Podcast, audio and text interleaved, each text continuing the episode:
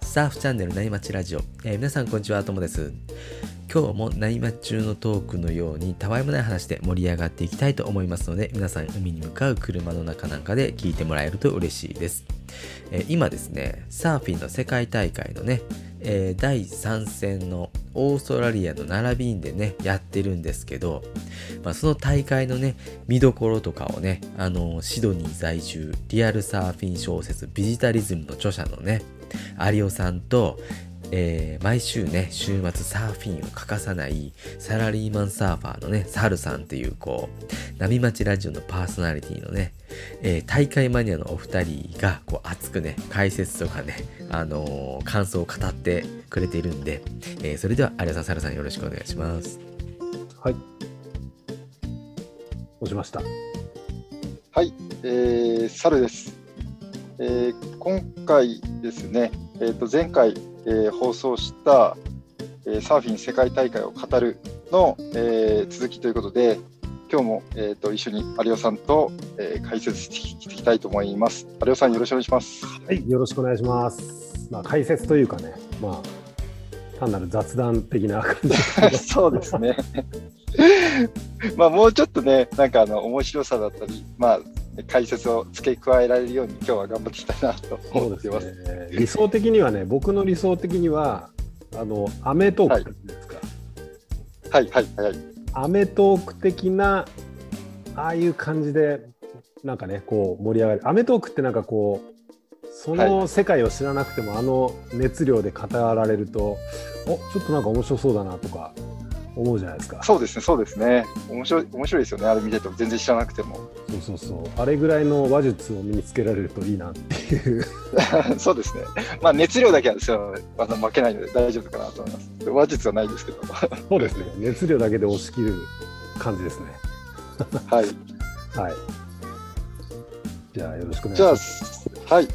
早速ちょっとあの前回あのワールドサーフリーグのちょっとあの、解説がいまいちだったので、ちょっとあのもう一回ご説明させてください。おの前回ちょっと中途半端な回答だったんですけど、なるほど、なるほど。あの、はいはい、今回あの、ワールドサーフリーグ、まあ、あのチャンピオンシップツアー、通称 CT っていうあれで大会なんですけど、うんうん、あのこのメンバーについてはですね、えっと、前年度の、えっと、CT のランキング22位の人が、うん、えーと、参加ができて、はいはい、でいわゆるあと QS、まあ、2部リーグみたいな大会があるんですけど、はいそれの上位10名が、うん、あの新たに加わって、でまた W サーフリーワールドサーフリーグのその大会の組織が選出する2名、うんうん、まあ、この2名は大体怪我で出場ができなかったりする選手が結構多いんですけど、うんうん、そういうまあ、そういう方が2名加わっ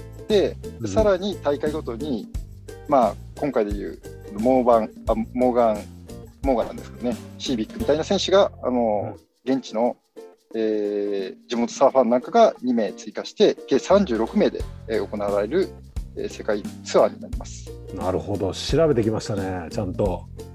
はい、ちゃんと調べてきました。勉強になります。いえいえ。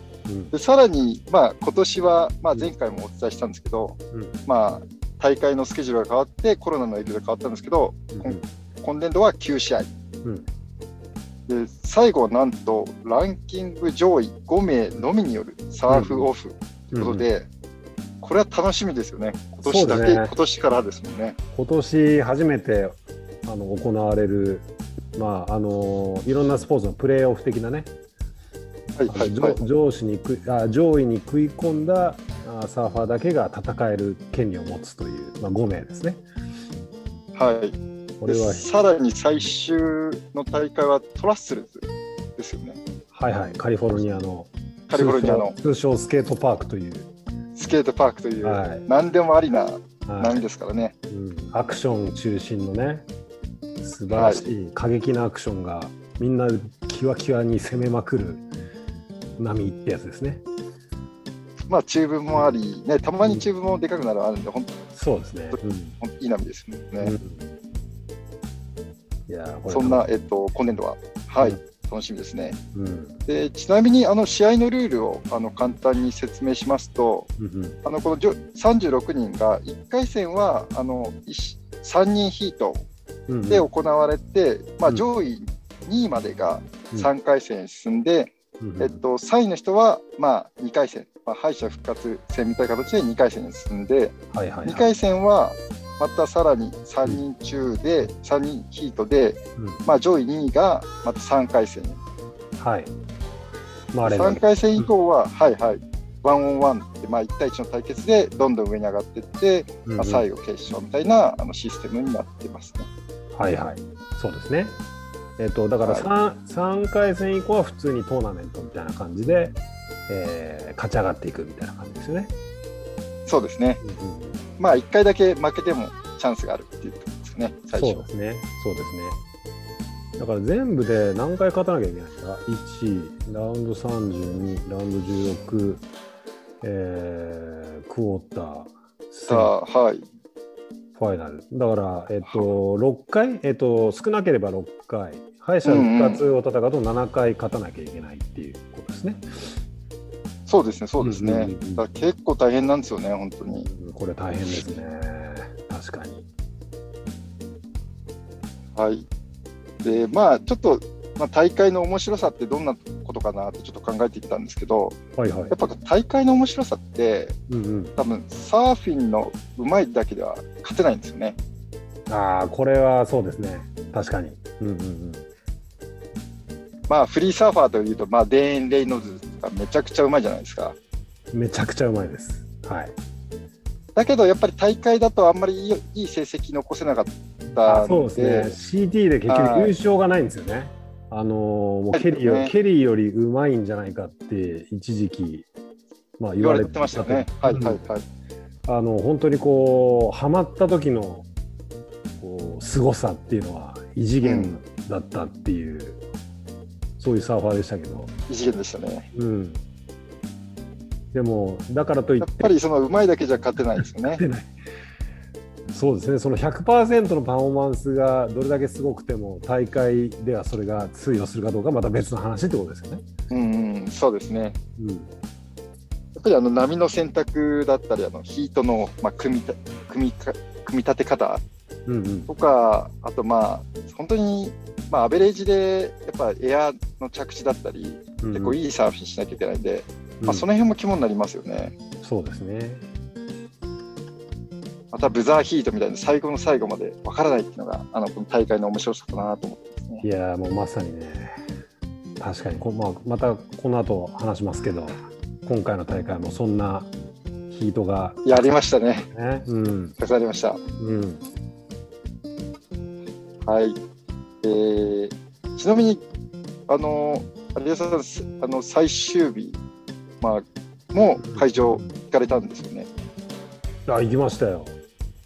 これはね、そう、最終日なんでね、あのー、ちょどうしようかなと思ったんですけど、やっぱりこう、知り合いの、まあ、友達が見に行ってて、はい、で、はい、いや来る、来るべきでしょうみたいな 感じで言われて、やっぱそうかなって、はい、あの行く行か行くのどうしようかなって悩んでたけどやっぱり行っちゃいましたね。はいはい。うんうん、あれ結局初日もがっつりって何回行ったんですか3日ぐらいですか？えっ、ー、と4日間結局大会4日間やったんですけどそのうち3日行きましたね。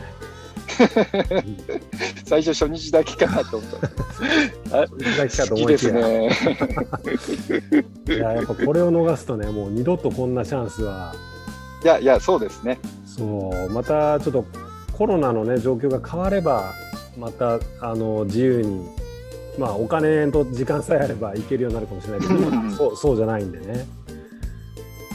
そうそうそう。だから、なるほどなるほどはい、このチャンスは逃したらいけないだろうというそうですね、うん、一生に一回あるかどうかのチャンスですからね。はい、意外とこうやっぱ気軽に行ける距離だったのがすごくいや、そうですよね。羨ましいですよ。はい。ちなみに最終日のあの会場の雰囲気ってどうだったんですかね？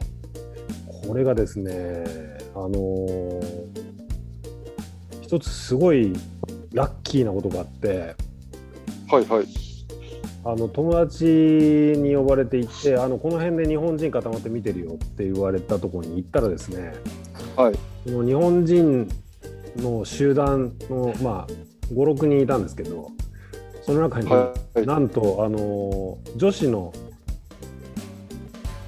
試合の方でね、あの日本人初の CT 参戦を果たしたですね、うんうん、鈴木安室ちゃんがですねその中にいて一緒に、えー、一緒に見たっていう。素晴らしいっていうかすごい貴重な経験でしたね。もうこんな体験はもう本当になかなかできないっていう。あのお母さんと一緒にあの見てらっしゃあやっぱりお母さんと来てたんですか、はい、はい、えー、そう。そうなんですよいやすごい貴重な体験ですね。貴重な体験をさせていただきました。羨ましい限りです。であとやっぱりこうファイナルということでファイナルデーか。ファイナルデーということで、はいはい、まああのブラジルブラジリアンもね結構残ってたんであのやっぱりまた僕らの周りほとんどブラジル人のサーフィンファンが埋め尽くしててえー、やっぱオーストラリアだからオーストラリア人しかいないのかなと。そんなことないんですよ、ね、いやいやもういやブラジリアンもうそうですよ。みんもう聞こえてくる言語はもうみんなポルトガル語。ポルトガル語か日本語で、えー、聞こえてくるんだはいはい。まあね有吉さんの周りに日本人しかいない。ビーチアナウンスだけが英語だったっていう、まあ、そういう感じの雰囲気でしたけど。ああなるほどなるほど、うん、あちょちなみに これあの、はい、すでに本題っぽくなってますけど一応あの、はい、いつものやつ一応やっておきますね。あそうですね、そうですね、そろそろ行きましょうはい、そんな話をしてると、沖からいいセットがやってきたので、そろそろ本題に移りましょうか。はい。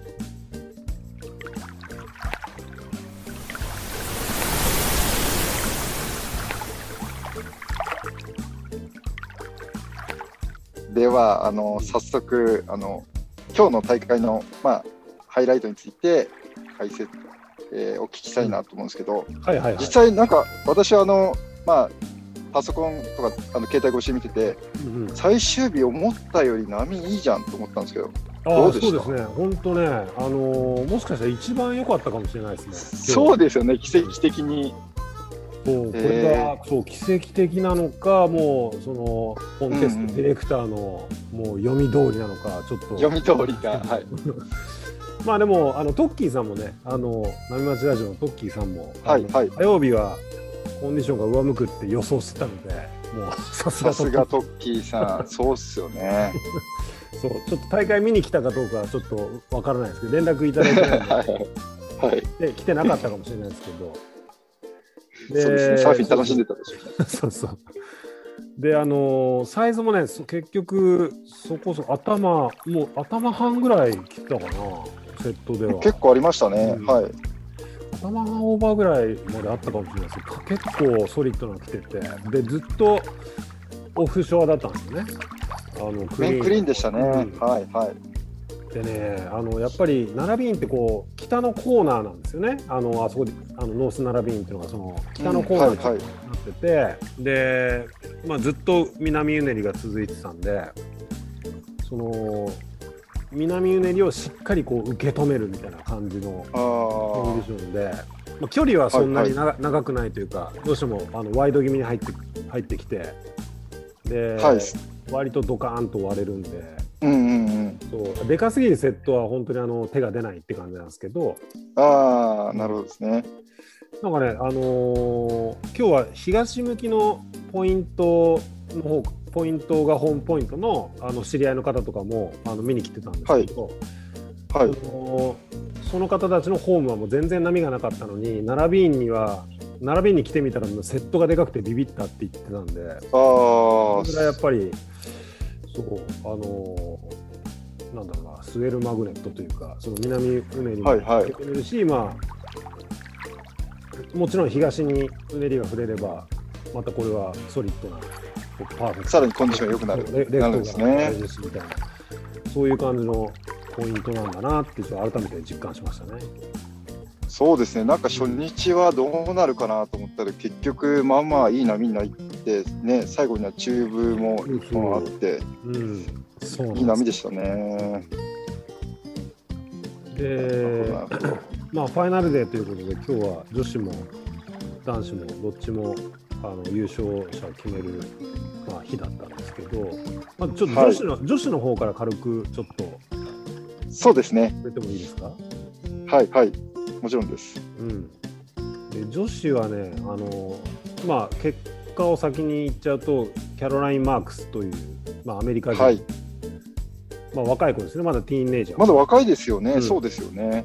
そう。あのー、アムロちゃんに勝った安室ちゃんが対決して、はいね、惜しくも敗れてしまった相手のサーファーなんですけど、この子が、まあ、初優勝かな、CT 初優勝ですかね。確か確かそうですね。うん、はいはい。まあ、アメリカのあの期待のなんかあの新人だった頃が、うんうん、頃からまああのめちゃくちゃバックハンドがすごいパワフルで。いやそうですね、今日もなんかバックハンドのイメージあったんですけど、やっぱレギュラーもね、いやー、フロントめちゃくちゃえぐいカービングとそうリップ決めまくってましたね。やっぱ見てて印象的なのが、うん、やっぱボトムターンが、やっぱパワまああの、パワーサーフィンって感じですね、ためがすごいですね。張り付くんですよ、ボトムに。張り付きますね。ボトムに。すごい張り付く。あの今日ね、あの女子のファイナル残ってるサーファーみんなそんな感じでした。もうあのためがすごくて。いやすごいですね。うん、もう すごすぎてもうそう女子ももはやちょっと異次元でしたね。いや異次元でしたね。うん、こんなうまいんだって思いましたね。うん、もうエアーも時間の問題ですね。あの前回ニューキャッスルでカリッサがあの高いエアリバース決めてましたけど、はいはい、ハワイのカリッツムは。そう、ああいうのが頻繁に見れるようになる日も近いだろうなっていう。そうですね、あれはすごかったですよね、なんか本人も結構びっくりしてましたよね、決めて。なんかね、あれもだから、あの解説者かな、なんか誰かが、いや、あのーはい、もう全然フリーサーフィンでは、あのー、いつもやってることだからみたいなこと言ってて、カリッサが。ああ、なるほど。それをコンペでももう取ってきたみたいな。うん、ああ、まあやっぱ、まあでき、それは本番だけじゃできないですもんね、あんなの。うん、そう。で、やっぱり今日も、その、なんだろうな、あのー、エアーを狙う子が何人、やっぱ、キャロラインは今日はね、やんなかったけど、タティアナウエストンウェブとか、その決勝まで残ったね。はいはい。あと、誰かやろうとしてたな。なんか何人かやっぱりこうエア狙ったりとかして、もうコンペあしてたんですね、うん、出してきてるなっていういや楽しみですね、これからもやっぱり多分女子の。そう。もう女子もうもうサルさんとかもそうかもしれないけどこれこれもう数年前まで女子の試合見なかったりすることは あありませんでした？なんか女子の試合は。いや正直私も今回もそんなに見てないんですよ。やっぱりあの時間がなかったんで、うんうん、なのでやっぱりでも見てて面白いですもんね、うん、今のやっぱ。り、ね、そう。見て損はないなっていう。いやいやそうですねすごいサーフィンしてきますね。損はないなとか言ったらもう失礼ぐらい。いやいやいやそうお前何さ勉強させていただきますっていう感じですね。いや勉強させていただきますって。どうしようそうですね、はい。もうみんな今日のファイナルで残った人たちのサーフィンはもう本当みんな女子も異次元でしたね。いや異次元ですね。うん、というじゃあそんな感じで、うん、はい。じゃあ早速じゃあ男子の最後、うん、ファイナルで。そうですね。ファイナルデーに行く前にあのー、ま前回放送してからあのー、そのちょっと間空いてるじゃないですか。あそうですね、そうでランドワンしかちょっと解説してませんからね。そうそうそうそう。で、その後、まあ、あのー、バーッとこう、3回戦、4回戦でやってるんですけど、うんうんうん、これがまたね、この中でちょっと僕的に、あのー、注目したいのは、ラウンド16、ラウンド16のはいはい、ビッグアップセットということで、ビッグアップセットがいたんですよね。はい、あのまあ、本命視されていたフィリペ、トレードとか、はい、ロレンスとか、イタロ・フェレイヤ、はい、まあ、こぞって敗れるという。いや、そうですね、まさかのまさかのバンクルアスでしたね、ここは。この今、今挙げた3名の中に、僕らが優勝予想優勝予想した時優勝者予想したうちの2人がそこに入ってますからね。いや、そうです、そうです、うん、フィリペ負けちゃったよと思いましたからね。なんか悔しかったですよ。いやでもフィリペからいくとですね、フィリペはちょっと、はい、アンラッキーだったなって感じでしたね、見てて、これね、あの生で見てたんですよ。ああ、そうなんですね。はいはい。で、あのだ相手誰でしたっけ？相手、フレデリコ・モラモラエスか？フレデリコ、うん、もはい、モラエス、モラエスです、うん、ポルトガルの。でで、フレデリコがもう先にバンバンっていい波乗っちゃって、でフィリペがちょっと出遅れてたんですよね。うん、そうですね、そうですね。ただまあ、そんなに焦る必要もないなとは思ってたんですよ。で、1個すごいいいレギュラー乗って、はい、でも明らかにもうテイクオフした瞬間から、わこれも飛ぶわっていう感じなんですよ、もう 目の前で。うんうんうん、ランプがもニョキニョキニョキって入ってきて、もう、はいはい、太郎がスピードぶわ上げるじゃないですか。で、みんなもう、はい、うわ、飛ぶぞみたいな感じで。うん、でも、まあ、分かりますよね。ポジション的にもこれ絶対メイクできそうな感じみたいな。はい。えー、感じで加速してって、で、うわーって飛ぶし飛ん、飛ぼうとした瞬間に、なんかね、バチンってなんか弾けた感じがして、よく見たら板がぼっきり折れてて。ああ、それで折れちゃったんですね。はい、はい、あのー、リップにぶち当てた時に、結構でかい波だったんで、うんうん、バチンって折れて、あれ決めてればね、また全然違う展開だったと思うんですけど、あれでお折れね、折れたってことで、まあ、1回上がって、バックアップボードに変えて、またゲットしなきゃいけないから、それで時間もだいぶロスしてるし。うん、そうですねちなみに全然関係ないですけどそのフィリペの板が折れた後のフィリペの折れた板争奪戦がすごかったですね。その 子供たち人気あるんですね折れた板でも。子供たちによる折れた板争奪戦。すっごい勢いでみんな走ってって。ああ、そうなんですか。やっぱみんな、まあ欲しいもんですね。僕の目の前とかみんな子供が駆け降りてって、砂がバンバン顔にかかるみたいな。すごい、そんな。現地にいないと分かんないですね、それはやっぱり。折れた板、誰かもう、もうゲットしたのに、その子供をみんなが追いかけました。ラグビーみたいなとこして。めちゃくちゃ面白いですね。あそんなことがあるんですね。板が折れたというと、まあ、イタロですよね。まあ、イタロ これ、ギャグじゃないですか。イタロじゃなくて、板おろうになったっていう。おろうになっちゃったんですね。いや、でも本当、イタロも、うん、本当のエアーをちょっとだけなんですよね、ミスったの。あれが決まってるも全然勝ってたんですよね。あそうですね。これ、あのー、そうなんですよ。で、あれもね、ちょうど目の前で見てて、も全然関係ないですけど娘が僕の携帯をあのー、貸してって言って一応あの興味を持ってくれててその今どっちが勝ってるとかそのあ、はい、何点なのとかそういうのあの情報があのアプリに出るじゃないですか。出ます出ます。そそれをチェックしたいっていうから娘に渡したんですよ iPhone はいはい、その瞬間にイタロがあのエアエアリバーを飛んだんででそれ僕を撮れない僕それ動画で撮ろうと思ってたからなんか撮ああはいはいはいはい。それが撮れなくてなんだよってすごい喧嘩してたんですよ。娘と長女と喧嘩してて。だからあのあれ僕絶対決まそう喧嘩してたからけん決まったと思ってたんですよ。コンプリートしたと思ってああなるほどなるほど。もう着地決まったかどうか微妙でしたよね。着地も目の前で完全にランニングしてたんでであの後ホワイトウォーターにこう、はいはい、スープにこう潰されてるの見てなかったんで。ああそうなんですね。絶対メイクしたと思ってなんだよこの決定的瞬間取ろうと思ったのにみたいな喧嘩をしてたらまだあの足りないっていうアナウンスが流れてえー、マジでと思って。ああそれでね決まってないんだって気づいたんですね。そうそうそうそう。なるほどなるほど。でしかもその後さらにニード5ポイントであのきっちり5ポイント出したんですよねイタロが。はいはいはいはい。そしたらその真裏で、コナー・コフィンが、コフィンが、いぶし銀の バックハンド3発ぐらい当てて。バックハンド、やばかったですよね、やっぱり。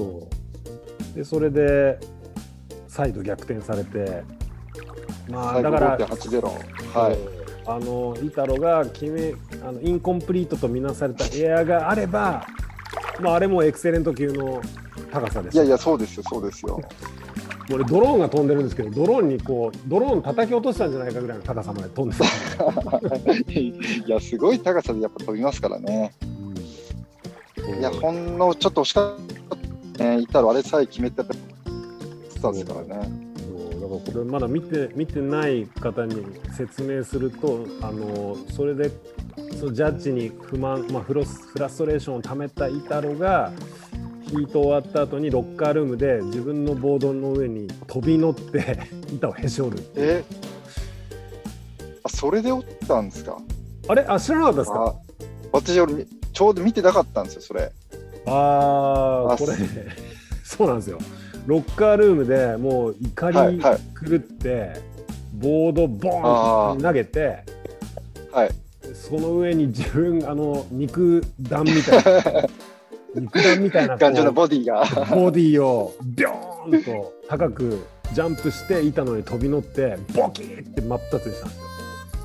うわーなんかそんだけやるのってなんか最近見ないですよね。昔一昔前にねあの今死んじゃったアイリーアンディとかはそういうのをぶちかましてやってたじゃないですか、もうそのアティテュード最近そういう選手、はいはい、表に前面に出してねそう確かに最近はそんなに見ない光景かもしれないけどなんかねこの映像がすごい SNS で拡散されててもうすごい批判されてるんですよね。あイタロ自体が批判されてるんですか？そうそうそうそうそう道具に道具に当たるなんてみたいな。あまあでもねそれは本人じゃないと分かんないですよねその気持ちは。確かに、まあ、テニスとかでもあるじゃないですか。こうラケットを叩きつけて折っちゃうみたいな、うんうんうんうん。はい、一流選手がねやっちゃう時がある、はい、まあ、それに近い行為だと思うんですけど、はい、確かにまあ褒められないけどまああの雰囲気をやっぱ体感するとねちょっと気持ちは分かっちゃうなっていう。いやいやそうですよね。そんだけ一生懸命やってますからね。そうそうそうそう、まあ、そんな事件があったんだ。ちょっと見てみます。なので板おろう、板ろ、板おろうになったって、そっちで板折ったんださ。そうなんですよ。なるほど、なるほど。部屋で板折ったわけじゃなくて、自分で折ったそうそうなんですね。自分で折ったんですね。っていうね。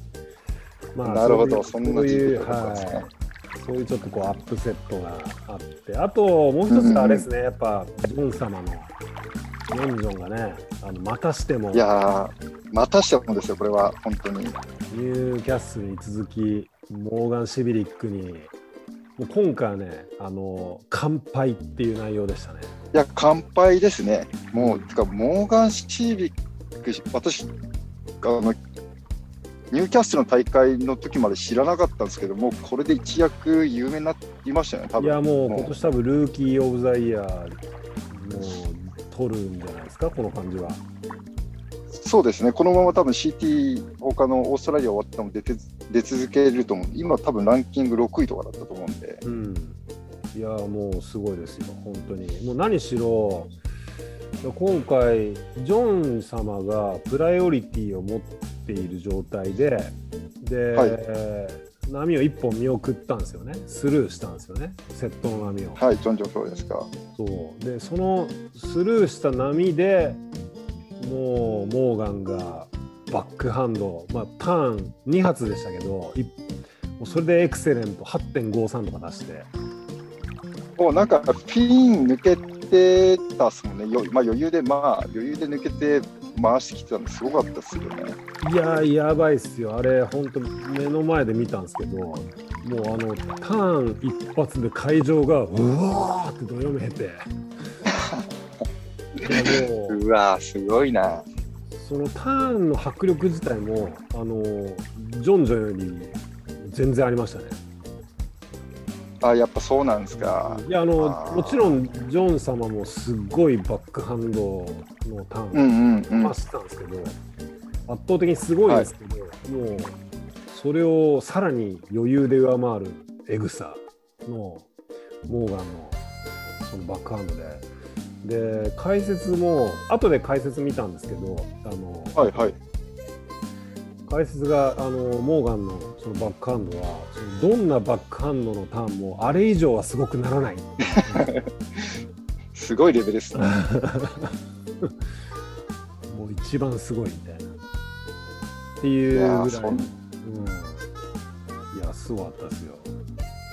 まあレギュラー前回の大会はねレギュラーがの波だったんでレギュラーもねパワーサーフィンでまあの上のカービングもうまいなと思うんですけど、バックサイド、はい、バックハンドもうまくて、さらにチューブまでメイクしてきちゃって、結構やっぱオールラウンダーですね。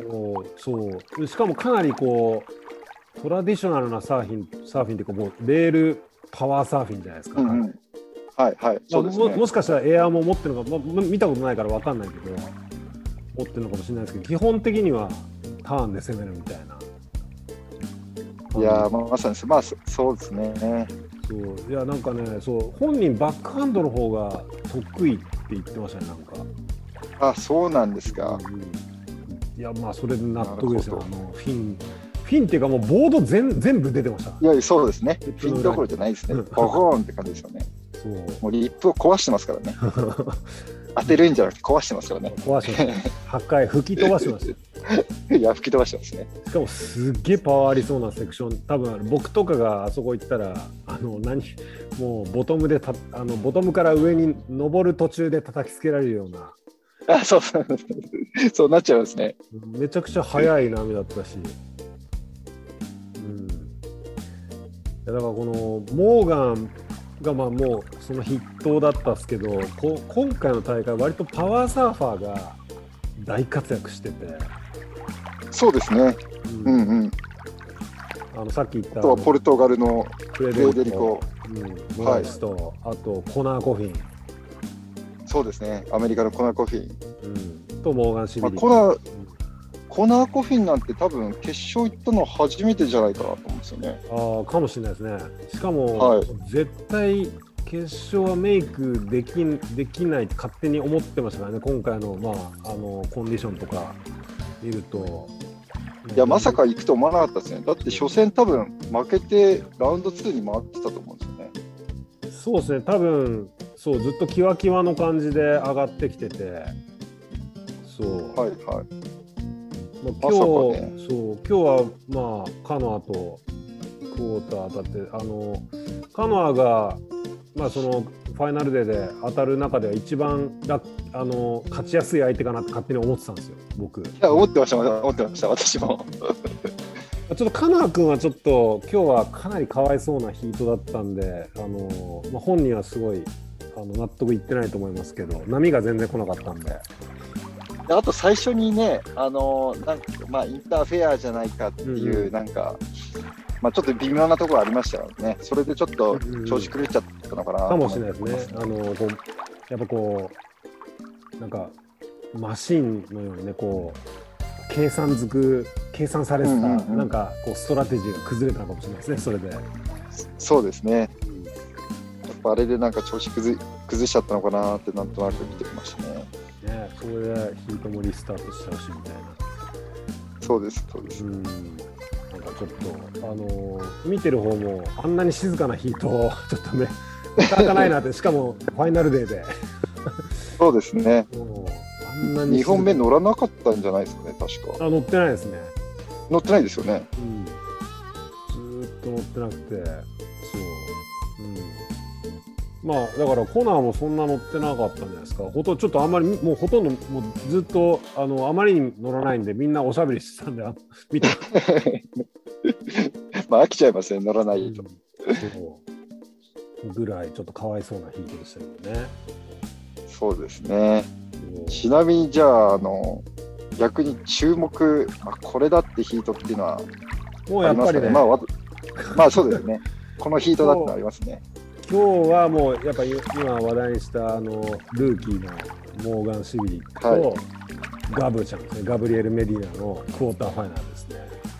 いやこれなんで私もガブも負けちゃうかってちょっと思いましたからね正直。これはね僕もそうあのこれモーガン来たわと思って。あのこれね僕あ余談ですけどこれ生で見れてないんですよあのあそうなんですね。会場に向かう車の中で車の中で、はい、車なんであの動画あの流してるけど、まあ、ほとんど絵は見れないんであの音声だけ聞いてたんですけどまあ、まずあれですよね。あの今大会唯一と言っていいあのまああの他にもバレル乗ってるあのジャドソン・アンドレとかあとジャック・ロビンソンもバレルメイクしてたけどあのセットのでかい波でバレルメイクしたのは、はいはい、多分モーガンだけじゃないですかねあの。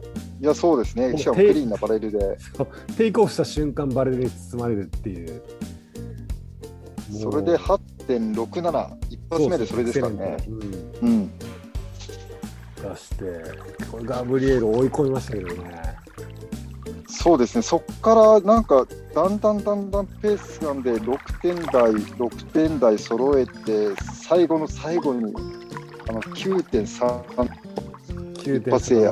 はい、ナイアガラエアと僕は名付けましたけど、もう。もう名付けましたね。名付けましたよ。だってもうあんなドダンパーの誰も手出さないまあ最後の最後だからあれですけど最後の最後に一発出すためにテイクオフして。もうだってテイクオフして一発ぐらいしかアップ数入れてないんじゃないですか、もう本当に、うん、はいはい。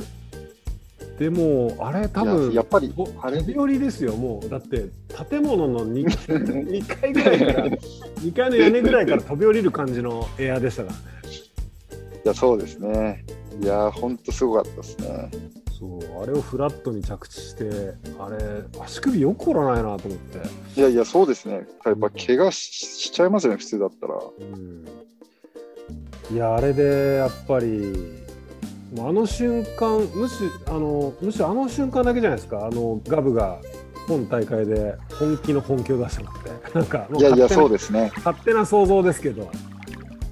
いやあれは本当多分相当ね、気合入っても最後喜んでましたよね。追い込まれて本気で、なんか、本気を出したあの瞬間だけじゃないですか。うんうんうんうん。いやあれを決めちゃうところはすごいですね。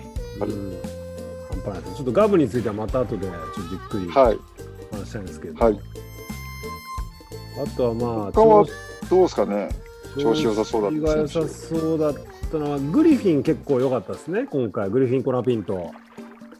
いや、アメリカのね、ねグリフィン。セミまで行って。久々に多分、このこんぐらいまで勝ち上がった、多分一番最初に出た大会以外、多分こんな勝ち上がったことなかったと思うんです、うん、そうですね、久々に来ましたね。いや、グリフィン、私結構好きで、やっぱりあのね、キャラ的なもんと、あとやっぱりカービングが結構うまかったり、エアーもエアーでやっぱりできちゃうんで、今回はね、エアーがやっぱ結構決まってましたね。いやすごかったですよ。あのグリフィンもバックハンドのエアリバとか結構えぐいの、あのガブちゃんのさっきのさっき言ったそのナイアガラエアと同じぐらいやばいやつ。はいはい。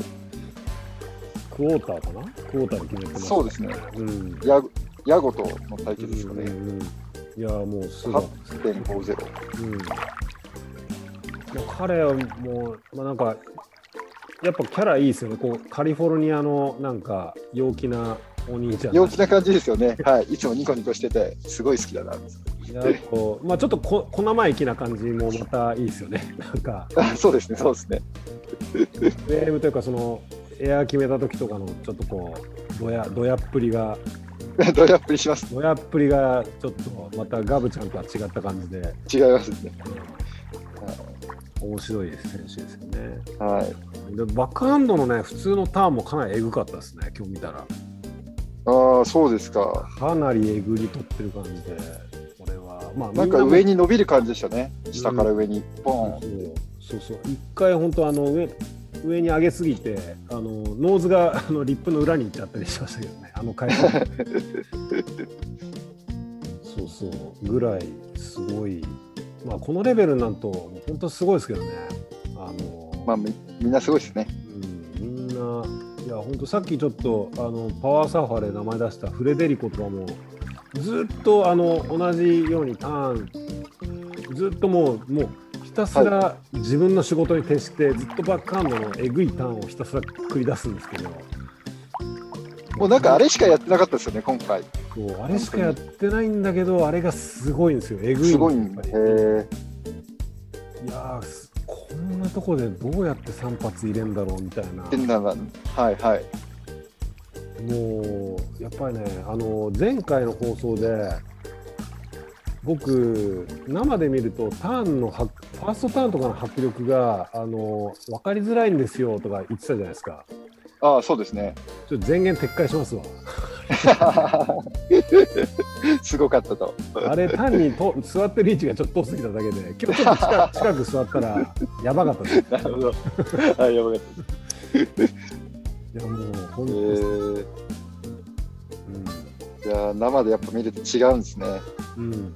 であのー、3人だけじゃないですか、そのターンでエクセレント出したのフレデリコとコナーとモーガンの3人だけじゃないですか、はい、ターンでエクセレント出したの。そうですね、この3人は本当、それで8点、ね、7まあ、8点台出してるのか。そう。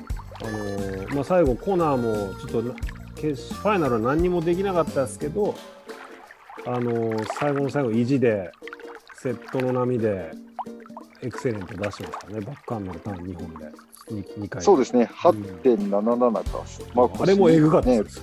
相当エグかった。やっぱエグいんだ、やっぱ見てては分かんないですね、生ないと、うん、そこのエグさは。いや、半端ないですね。あの、あのそもそも多分怖くて乗れないセットであれやってますね、僕とか、多分いやいや、そうですよね。うん、普通にあんな怖くてリップになんか当てられないレベルのところをキワキワでもう思いっきり当てにいってますからね。うん、ちょっとちっちゃいの乗ったなって思うのが頭ぐらいなんですよ、多分ちょっとちあ、まあ、プライオリティ持ってなくて、うんうん、あちょっとちっちゃいのいったなって思うやつが、もう大体僕らでいう頭 がでかっていう感じ。なるほど、なるほど。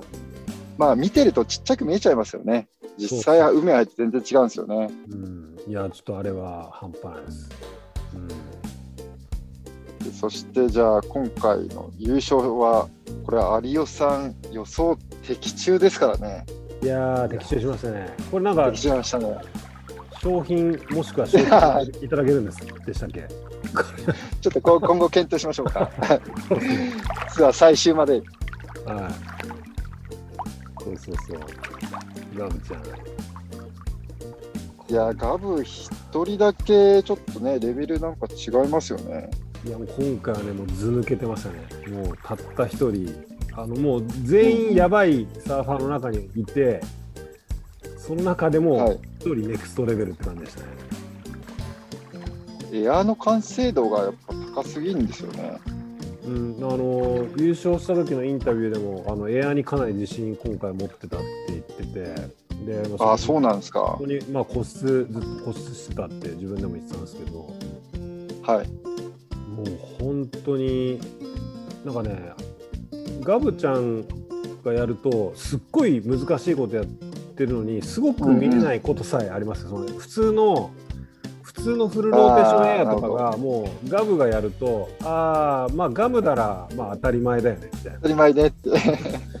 いやガムならもっとえぐいのやるっしょみたいな期待感がすごくて、期待しちゃうんでしょうねでニューキャッスルでもあのスクールバスを飛び越えたっていう噂になった。いやあれすごかったっすよね。エアもあったし今回も、はい、バックハンまあ決勝でももう2本とも9点台2本ともエアでした。9.2、9.5で18点ですからね、もう最後。そう。コナーさん、もう諦めるよね。諦めるよねっていう。そうですよ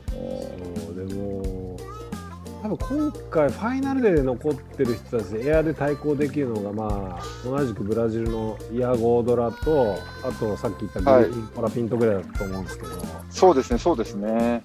まあ、もちろんその、イタロが残ってたら、まあ、イタロがもう当然、メイク率は同等かそれ以上みたいな感じだったと思う、まあ、そうですね、そうですね。まあ、ちょっとヤゴとグリフィンだとメイク率でどうしてもガブちゃんに劣るみたいな感じがやっぱあったし。そもそも本気出して決めに来た時のエアの高さがやっぱり半端ないですよね。ああ、やっぱりなんか全然違いましたよね。うん。ガブのエアの高さ。そうだからうちの長女とかもあの、はい、分かりやすくすごいと思う思思ったっぽいですよやっぱガブちゃんとかは。ああやっぱ見ててそうですよね。とりあえずサーフィンをそんなに知らない人でもガブちゃんを見せたら、まあ、サーフィンってこんなすごいのって多分なると思うんですよ。いやそうなんですよね。なのでなんかやっぱりこういうね世界のトップのサーフィンを見たことない人はちょっとぜひ見てもらいたい。こんなにやってることがもうサーカスですよね。うん、サーフィンじゃない。そうそうそう。こんなことできるんだっていう。だっていうね。そうそこを見てもらいたいなと思うんですよね。ただね、一方でガブちゃんを最初に見ちゃうと、はい、他他のサーファーを見た時に逆に物足りなくなるんじゃないかっていう危険性も ちょっとあると思う。そうですね、確かに。いや日本でサーフィン見たらな。サーフィンって面白いんだよ、これ見てよ、この映像見てよ、ガブちゃん。うんうん、わ、本当だ、すごい、うん、いや。サーフィンすごい面白いねってなっても、他にはって言われた時に、はい、見せるものに困っちゃったりするっていうね。うん、確かにちょっとね、まあ、あれが本当にすごいんだぞっていうのを、まあね、多分分かんないとな、やっぱそうなっちゃいますね。そうですよね。だからターンの凄さとかってど、やっぱどっちかというと、やって自分がやってみて初めてあれがなんなんですごいのか分かるみたいなところあるじゃないですか。そうですね、カービングのね、あのレールワークの難しさとか。うんうん、そうまあ、まあでもどうだろうな、僕最初サーフィン始めた時にオフガリップだけでもすげえと思ったんで、はい。まあ、まあ、それを感じてもらいたいですけどね、見てね。そうですね、ぜひちょっと見てほしいなと思いますね。いや、とにかくね、でも、ここの大会、まあ、前回もニューキャッスルもそうだったかな、まあ、とにかくその、なんだろうな、ジャッジクライテリアってこう年々ちょっとこう傾向が変わっていくじゃないですか。ああ、そうですね。はいはい。でちょっと一時期エアーそんな点数出ない時期が、年があったりとかしたけど、はい、今年は多分そのサーファーのそのエアーのレベルがすごい上がったのか、だからすごいやばいエアーは点数出ますね、やっぱり。もうそうですよね、だってエアーで多分9点出してるのもやっぱり多分エアーしかないですよね、今回、多分大会で。うん、エアーとか、まあ、ターン1回手がのエアーか。はいはい。なんか昔は結構こうターンとの組み合わせでそうえぐいカービングと途中でそのリップの代わりにあのローテーションのエア入れるみたいな感じの組み立てがいいと言われていたというかなんかそういう時代がちょっとあすごく記憶に残っててで特にこう JB、はい、JB とかベルズとかそうですね、はい、オープンフェイスの広い波とかではなんかそういう組み立てのですごいエクセレントだったイメージがあったんですけど。うんうんうん、なんか、まあ、今どうしてもやってる場所がビーチブレイクで距離短いし、はい、そうするとまずエアビッグエアもうとにかく度決めを抜くビッグエアがまず、はい、な武器ウェポンとして持ってないと勝ち残れないみたいな。そうですね、この第2戦、第3戦はね、やっぱ多分まあポイントがそういうポイントなんで、まあ、どうしてもそういうエアにね点数ついちゃいますよね。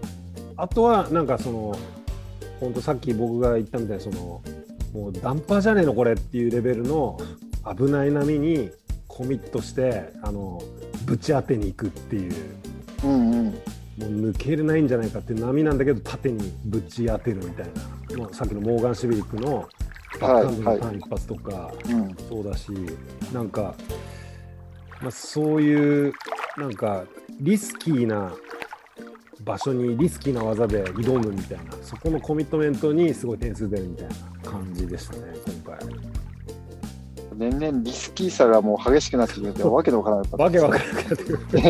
なんか綺麗でスタイリッシュなカービングとかあのわこれすごいかっこいいなと思うやつが割とこうアベレージスコアみたいな。5点台6点そうですねそうですね。うん、うん。感じだなっていう印象をすごい受けましたね。だから、いやはい、なんか今後そのじゃあ世界を目指す子たちを自分がもしコーチの立場で育てるとしたら、はいはい。うん、多分エアーから覚えさせると思いますよ。いやもうエアーできないと勝てないですもんね、うん、こういうコンディションの時に。そう。なんかこう危ないリスキーな場所に当ててなんかフリーフォールみたいなエンドセクションからフリーフォールする時もエアの多分なんかスキルが生きるだろうし、はなんかこうターンのクオリティって後でなんか上げられそうじゃないですか。なんかこうエアをまずそうですね。経験もある。はいそうですね。込んどいてから、まあ、ガブちゃんとかも多分最初そんなイメージだったしなんか出てルーキーで出てきた時はもうエアがとにかく決めまくる子っていうイメージで。そうでしたね。ターンはまだ軽いよなみたいなイメージになんか勝手に見てたけど、まあ、当然その時からもめちゃくちゃうまいんですけど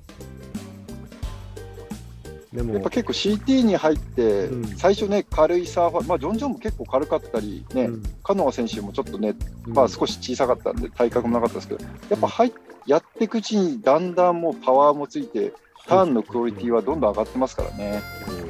なんかそうだから、まあ、僕らぐらいの世代のおじさんサーファーってなんか割ともうサーフィンはレールだとかなんかうんうんうん。まあ、そういう時代ですよね。レールが使えねえとさみたいななんか感じでしたけど、まあ、それはそのクオリティは後から上げられそうだから、うんうんうん、とにかくその、ね、飛んで回って着地してみたいなこう体操的な動きはいはい。体がこう反転したりこう上下ささまなってなってもこうなんか大丈夫なように、えーしとくのって若いうちからやっとかないとなんかダメそうじゃないですか。いや、できないと思いますよね、やっぱり。途中からエアーなんかできる選手、見たことないっすよね、多分そうそうそうまずはそこを徹底的にすり込うんんうん。るのが先なんじゃないかなって僕はなんとなく個人的に素人ながらに感じている今日この頃なんですけど。そうですね、なんかそれでね、日本人の選手もそこ、エアーも若い頃からやって、CT に入ってほしいですね。ねえ、なんかトランポリンとか取り入れてね、トレーニングに。はい。うん。ガブちゃんってスケボーとかやってるイメージないんですけど、やってるんですかね？なんか。いやー、見たことないですよね。うん。なんか、ブラジルの選手ってスケボーってイメージ全くないんですけど、あ、確かに。なんかイタロもそうじゃないですか。確かに。なんかアメリカの選手とかは、ね、ジョン・ジョンとかはスケボーやってますけど。ス、ケボーやってて、だからエアもうまいみたいなイメージある。うんうんうん。確かにガブちゃんとかいたらもうなんか最初からサーフィンで飛び方覚えてるのかな。なんかそんな感じしますねなんか。あそんなイメージですね。もうまあ、我々の勝手な想像かもしれない想像ですけど。はい。あ確かに勝手な想像ですね。僕思思っよく考えてみたら僕の持ってるカーバーのスケスケボーはヤゴドラモデル。ですや、ヤゴドラもね、じゃあ、や、や、ヤゴはやってた。ややってた派かもしれない、やってるかもしれないですね。うん、そうそう。はい。いやー面白いですね。ブラジル勢強かったですねとりあえず。強かったですね。ということで、ね、うん。今回の大会もめちゃくちゃ面白かったんですけど、面白かったです、で続いての大会はうん。5月2日から12日にかけてうん。第4戦、はい。これ場所がまたオーストラリアですよね。そうですね、ウエスタンオーストラリアのマーガレットリバーですね。ここはあれですよね、まあ、もうこれまで第 2, 3 2戦、3戦と違っ全く違ったコンディションで、おそらくビッグウェーブのチューブなチュービーなコンディションになりそうですかね。そうですね、えっと、メインブレイクだと、えっと、分厚い、分厚いかロングウォールですね。ああ、そっちは分厚いロングボールなんですね。ジョはいンジョンが得意とする、もうジョンジそうですよョンね。以外攻めあぐねてたあの記憶に新しいんですけど、ジョンジョンがどでかい波をえぐりまくるレイバックでえぐりまくるっていう。去年、そうです。あ2019年が多分優勝したのね、ジョン・ジョンですからね。まあそれでもまあボックスっていう場所でもしかしたらヒートをこなすことになればそこはあのこれまた分厚いリップのチューブチューブですねああ、そうですね。確かボックスだとチューブでね、どっちマーガレット・リバーだとどちらかというと、まあ、本当にね、分厚い、まあ、マニューバー角ロマニューバーングボールですね。うんなるほど、なるほど。そうもう分厚本当にもうパワーないと弾き飛ばされちゃうみたいなうん。感じのところなんでまあこれ面白いですね。今までこうビーチブレイクがあの2戦続いて、ビーチあのニューキャスルはまあリーフもちょっと混じってたかもしれないですけど、まあでも全く違う波質だから。そうですね。うん、今回また多分違った選手がまた目立ちそうですね。ジョンジョンがここで巻き返したいとこでしょうし、あと、はい、クロビンソンとかね、あのー、ホーム、ホームグラウンドなんで。いや、ジャック・ロビンソンは今回楽しみですね。うん、そうそうそう。で、あとやっぱりモーガンとかがね、じゃあ、マーガレット・リバーでどんなサーフィンするのかとかも注目ですし。はい。はい。引き続きブラジル勢もまた面白いですね、マーガレット・リバー。まあ、ブラジル、結局、何でもうまいですからね。そうもうガブちゃんとか何でもできるし、何でもできるから。イタロもね、あのそう、JB とかでも、あ、ベルズか、ベルズとかでも勝ってるし。いや、そうですね。